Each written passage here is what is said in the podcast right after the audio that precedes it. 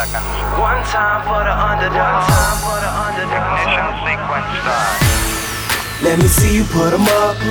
Reach the sky, touch the stars up above. Cause it's one time for the underdog. One time for the underdog. I'm Patrick Bet-David, your host of ITIM, and today we're going to talk about Brexit and how it could affect your pocket, your money, your investments, because the second largest financial capital of the world is a city called London, and Brexit has to do with London, and London and Brexit has to do with the market. So, some happens to Brexit, odds are something's going to happen to your funds. What is Brexit? Well, Brexit is British exiting EU. So, Britain wants to leave EU and be their own country. Right now, what is EU? EU is European Union. You keep hearing about it, but you know how sometimes you hear something and you kind of think you know what it is, but you never question what it is because you don't want to act like maybe I don't know this stuff, so I just kind of act like I know what EU is. Who's even in the EU? I don't even know what's in the EU. How, how did even EU get started? How long has EU been around? So, Brexit is Britain exiting EU. EU is European Union. So what is the purpose of starting EU, right? We keep hearing about it, but why did they start EU? It's very simple. It's actually two reasons. Number one reason was peace, because they had just come out of war again. World War One from 1914 to 1918 cost them 17 million lives.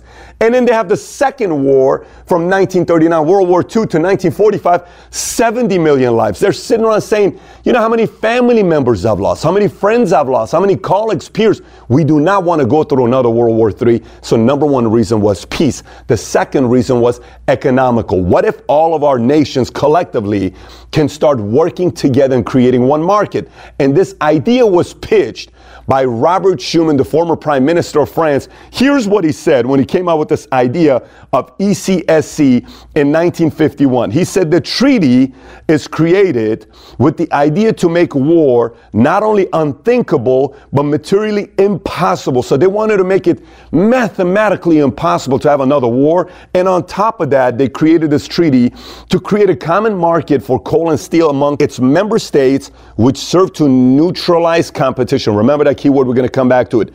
Neutralize competition between European nations over natural resources. So, very simple. You got two reasons. One, you got peace, the other one, you got economical, right? So, they came out with the ECSC in 1951 established by Treaty of Paris, signed by six nations Belgium, France, Italy, Luxembourg, Netherlands, and West Germany. Then that transitioned into 1957, which was a Treaty of Rome. The idea of Treaty of Rome was to make it a single market, which means, you know, I can do business in Germany. It's not really another country.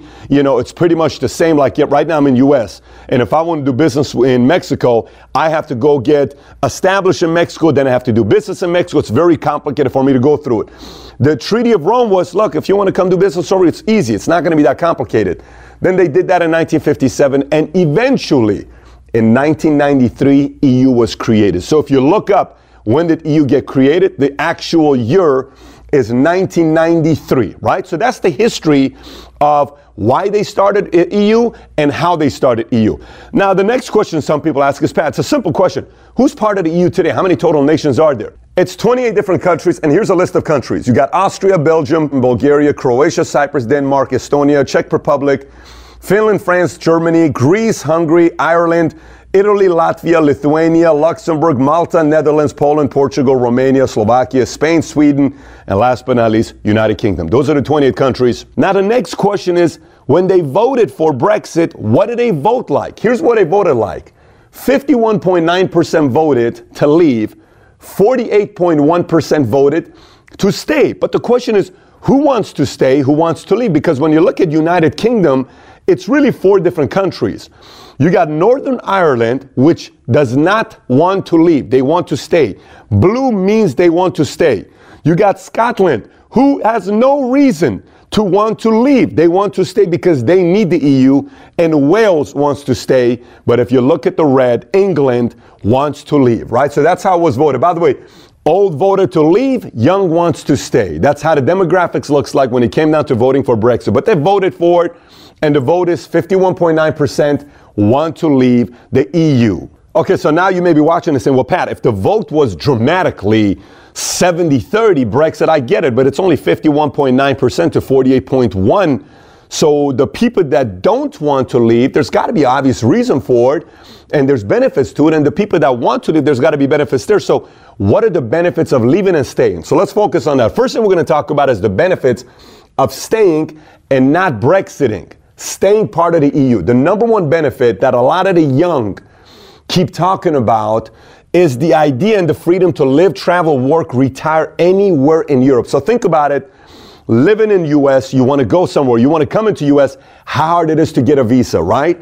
So in Europe, because of the EU, I don't need a visa to go in Croatia. Let's just say I live in Croatia, I want to go work at Belgium.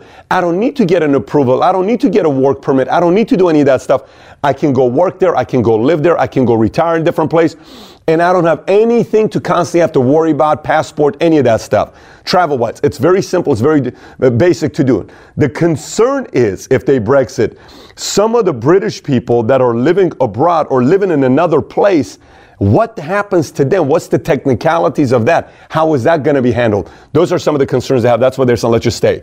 Next one is it's been estimated that 3.1 million British jobs are linked to UK export to the EU, meaning other nations outside of UK. What are they going to do with that 3.1 million jobs? Many EU company headquarters, like I said earlier, reside in London, which may have to leave if Brexit takes place, because then how does that work out?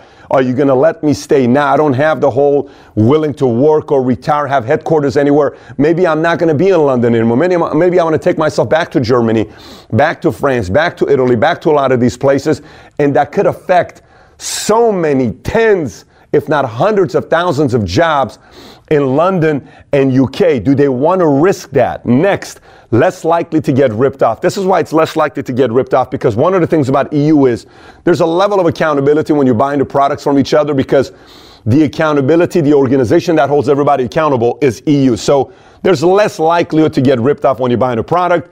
And collectively, they become the third largest military in the world. Individually, they wouldn't be and be a bigger threat going back to war, worries of another war getting started. So that's that's the benefits of staying. And by the way, there's a there's a longer list of benefits. Staying. I'm just giving you a few of them here for you to be thinking about. Now, the benefits of leaving the EU and not staying. Here's some of them. Number one, create your own economy because right now, every time UK wants to do business deal with China or with US, they have to go through EU to get it approved. But if they separate and they create their own economy, they can negotiate with US, with China, without needing EU's approval due to trade agreements. That doesn't need to be taking place. Now they can do it on their own, right? The second thing, immigration. This is kind of a, a, technical because we're dealing with some of this in America, but in Europe it's a whole different story. Here's what the concern is with some of the folks in UK that are voting to Brexit. Immigration, this allows UK to choose the number of immigrants they accept to come and live in UK rather than being forced by EU because you know somebody may watch this and say well that's not fair because EU doesn't force UK to take immigrants well if you remember how the EU works say UK doesn't but if I go to another country that's part of the EU, say I go to Germany, say I go to Austria, say I go to Belgium, and they accept an immigrant, and all of a sudden I'm part of the EU, that means I can travel and go and work and live anywhere, right? So maybe UK is not forced to take those immigrants, but maybe the immigrant could start from another country and then go to UK because that's a better hub in London, and then London takes a hit for it, and they don't want that risk. They want to control and say, nope, you're not welcome here. This is not you. We don't want you here, right? And I know that kind of may sound cold to some of you guys because I, as an Iranian immigrant, I went to Germany at a refugee camp from Germany, came out here. But UK, those that want to vote for Brexit, that's one of the things they want the freedom to be able to say, we don't want any immigrants. We have, we want to have a limit. We want to have a control on who can come here. Next one, create their own identity. They don't want to be in someone's shadow. They don't want to be, hey, we're one of the 28 countries in the EU. No, we're UK. We're a 2,000 year old empire, British empire. Why do we need someone's help today? We don't need someone's help. And then uh, the other point is that you keep hearing about Boris Johnson, the new prime minister, who's very, very vocal. He says the UK sends 350 million pounds a week to the EU. Why are we doing that? That's 350 million pounds a week to the EU. Matter of fact, his campaign bus had that number on the bus. And here's what he's recorded to say recently. He said, No ifs, no buts. We are leaving on October 31st. That's what Boris Johnson has said. We're leaving. We're Brexiting. And he's the prime minister. So, having said that, I want to share with you some of my thoughts as an entrepreneur, how I view this whole Brexit, EU. Is it a good idea? Is it not? And then you can process it any way you want. I'm just giving you my perspective on what I see happening with Brexit. So, first things first, think about it this way. When you and I are afraid, what do we do? Do we make risky decisions or safe decisions, right? We typically make safe decisions. So, think about you just went through this war. What do you want to do? The first thing you're going to vote for is what? Look, I just want to make sure my family's safe. You don't think about vision. What if one day better opportunity, better jobs, better innovation, better. All you think about is safety for my kids, safety for myself. I want to be okay, right? So for some po- folks that are watching here that are living in America saying, I don't really know what Brexit is close to, you know, comparing it to. So Robert Schuman, who was a French prime minister who came up with the idea of ECSC, hey, let's bring everybody together, let's eliminate war permanently and let's neutralize competition and bring everyone together. Robert Schuman is the equivalent of FDR during Great Depression. When Great Depression took place, market crashed, Joseph Kennedy, market manipulation, whatever you want to call it, jobs, Ford, all this other stuff FDR came. He said, We're offering Social Security, regulated the industries, brought down minimum wage. He says, Everyone's going to have a minimum wage. He's the first president that announced minimum wage. 25 cents an hour was the minimum wage. He made all these Ford and all these other companies raise their minimum wage, lower the hours, vacation time, all this other stuff. Regulation, regulation, regulation. And people are like, oh my gosh, I feel so much safer. So at that time, FDR was a hero because it was such a scary time in America. And at this time, right after this, it was such a scary time for European leaders that they themselves said, Man, what a great leader Robert Schuman is. He's bringing us peace of mind. We're for this. And so six countries signed the Treaty of Paris. Let's come together and do this. So I, so I fully understand their fear. When I was in Iran in war and we're getting bombed, we're not thinking about when am I one day going to go to a great private school and build a business and maybe one day my dream. I'm all I'm thinking about is that are we going to be safe? Are we going to live? That's all my dad's thinking about. It's safety, secure, fear. We're just thinking safety, right? So I fully understand the reasoning of starting EU. Now, having said that, if you look at 1951 when the European coal and steel community was created, coal and steel 1951, right? Coal. Big deal. Everybody needed coal. Let's keep families warm. We got to make sure it's safe. We got to make sure we're warm families, right? Warm coal. Great. Do you know Guardian wrote an article May 31st of the 2019 this year talking about the fact that Britain went first time ever since 1882 they went 2 weeks without using any coal and they got their gas relying 100% on the gas they got from Norway and by the way just so you know Norway is not part of the EU. They voted twice to be part of the EU, and both times they said no. I think one was in 1972 and one was in 1994, and they voted for this, right? So they're sitting there saying, well, maybe today's different times. You know, when we're looking at the coal and steel, why do we need that today? And when you look at their steel relationships for you, you, know, Britain, where they're getting their steel from right now, number one country they're getting it from is a European country. When you're looking at, they're saying, okay, you still do need some of these countries that, that we're using for coal, meaning Germany, then Belgium, then Netherlands, then Spain. But then there's China, there's Turkey, then you have France, Italy. So if they really wanted to get their steel outside as well, they could probably get it if, let's just say, they Brexit and some of the EU com- countries said, we're not going to do business with you, which I highly doubt that's going to be taking place. So I also understand what they're thinking about to say, look, 1951, yes, maybe it makes sense to be part of the EU. 1957, okay, fine. Maybe we do need to have a single market. Fine, fine. We need each other. I get it. And in 1993, EU, ah, whatever, fine. We created it. But today, maybe we want to get out. Here's why we want to get out because when Robert Schuman created this whole thing was about neutralizing competition. And what happens when you neutralize competition? Here's what happens when you neutralize competition. Think about it this way Europe, EU, 28 countries combined, 508 million people live in there, right? It'd be the third largest country in the world. 508, China, India, and then it would be EU if it was a country, right? US is 328 million. And, and they have more access to people to create advancement, right? But because you neutralize competition, and that's the idea, there's no competition.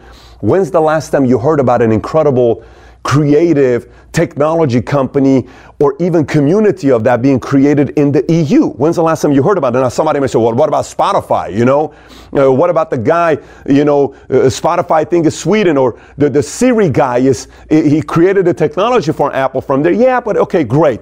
Go look at some of the major companies in EU. They're companies that have been around for a while. It's oil companies. It's companies that are like, oh, I know this company, but it's for such a long time. So where is the innovation? Why is that not taking place?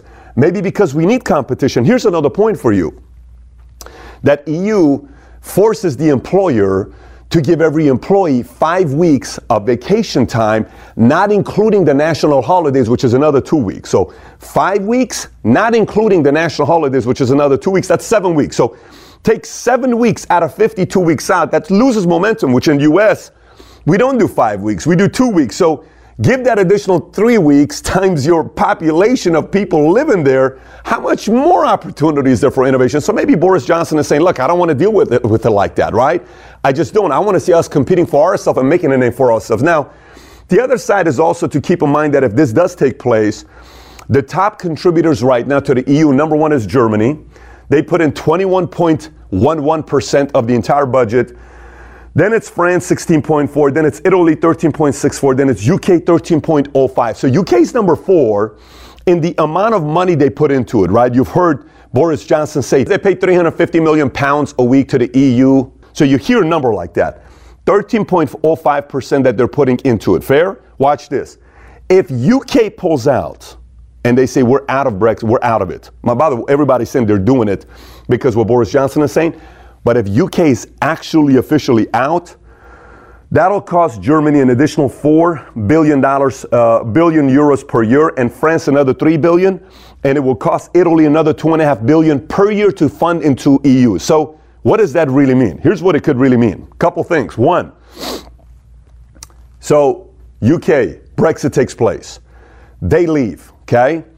All of a sudden, it's like you being at a bar and you typically share the tab with everybody and one of the guys that pays the most, he leaves. Now you have to pay even more for everybody. So you have to sit there and say, look, we're Germany. We're big. We're powerful. You know what, guys? We're out as well. We'll help you guys out and everything, but we want to leave as well. If Germany, France, these guys decide to leave, now it's a whole different thing. Now you're talking about EU goes from being 28 to possibly a lot less than that. Then there's going to be a lot of challenges for funding and money, and because the smaller nations cannot afford to put a lot of money into. So no one really knows what could be taking place. And a final thought to be thinking about, because if you go and watch what the grandson, uh, Churchill's grandson said, they asked him, they said, if your grandfather was here right now, what would he say about Brexit? He says, he would absolutely be against it. Now, some people say because Boris Johnson wrote a book about Churchill, and one of the things that he and I, he and uh, Churchill both have in common is they're both journalists, and they both became PMs, and they're both pretty hated type of personalities. Not everybody loved Churchill, by the way. Churchill's a guy that counted on when war happened to go up against, you know, the, the, the Germans and all these other things that was taking place out there during World War II. But they didn't like him too much, right? Because he had strong opinions. Churchill once was for the United States of Europe, right? But he was also the same guy that says, we are for Europe, but not of it. Meaning, we're for Europe, but we're not of it. We, we stand alone. We're, we're our own nation. We have our own identity. So there's contradictions and a lot of ambiguity in his message on what he said. Some people said he wouldn't be for Brexit. Some people said he would be. But here's the moral of the story. What I can tell you is the following Times have changed. Before it was a lot of manual labor, a lot of manual labor who can work hard. Oil, a lot of companies, uh, countries were rich because of natural resources, just pure luck. You have oil, you're rich. Okay, good for you, but you don't know what to do with it, right? There's a lot of that going on. Today, I think it was TEDx conference that was 10 years ago, and they said the number one resource right now everybody wants is data. Is data, data, data. Everything's about data. You got data, you're winning. And today it's about data. It's no longer just manual labels, thinkers.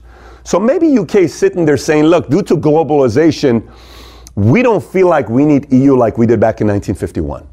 We don't feel like we need EU like we did 1957. We don't even think we need EU like we did in 1993 because globalization with internet and all this stuff wasn't really here like it is today. We think we can do it on our own. But regardless of all this stuff taking place, there's one thing I can't tell you. Typically, there's a lot of war that takes place due to ideologies, right? you know, we believe in this, we believe in this. No, you're wrong. Let's go war, right? And all these wars take place. Today, the, the market is so fickle because of what's going on with trade war with China, what's going on with wall Mexico trade there, what's going on with Brexit. If that happens, UK is going to take a hit, and London is the number two financial you know, capital of the world. There's a lot of things that are cooking right now, a lot. And it can either go good or it can either go very bad. But it's not going to be, you know, staying in the middle here. There's going to be some major shakeup. And again, I'll give you the good news and bad news. The bad news is some people are going to lose big time. And the good news is some people are going to make big time. It's just about how you position yourself. Thanks everybody for listening. And by the way, if you haven't already subscribed to Valuetainment on iTunes, please do so. Give us a five star, write a review if you haven't already. And if you have any questions for me that you may have, you can always find me on Snapchat, Instagram, Facebook, or YouTube. Just search my name, Patrick Bet-David. And I actually do respond back when you snap me or send me a message on Instagram. With that being said, have a great day today. Take care, everybody. Bye bye.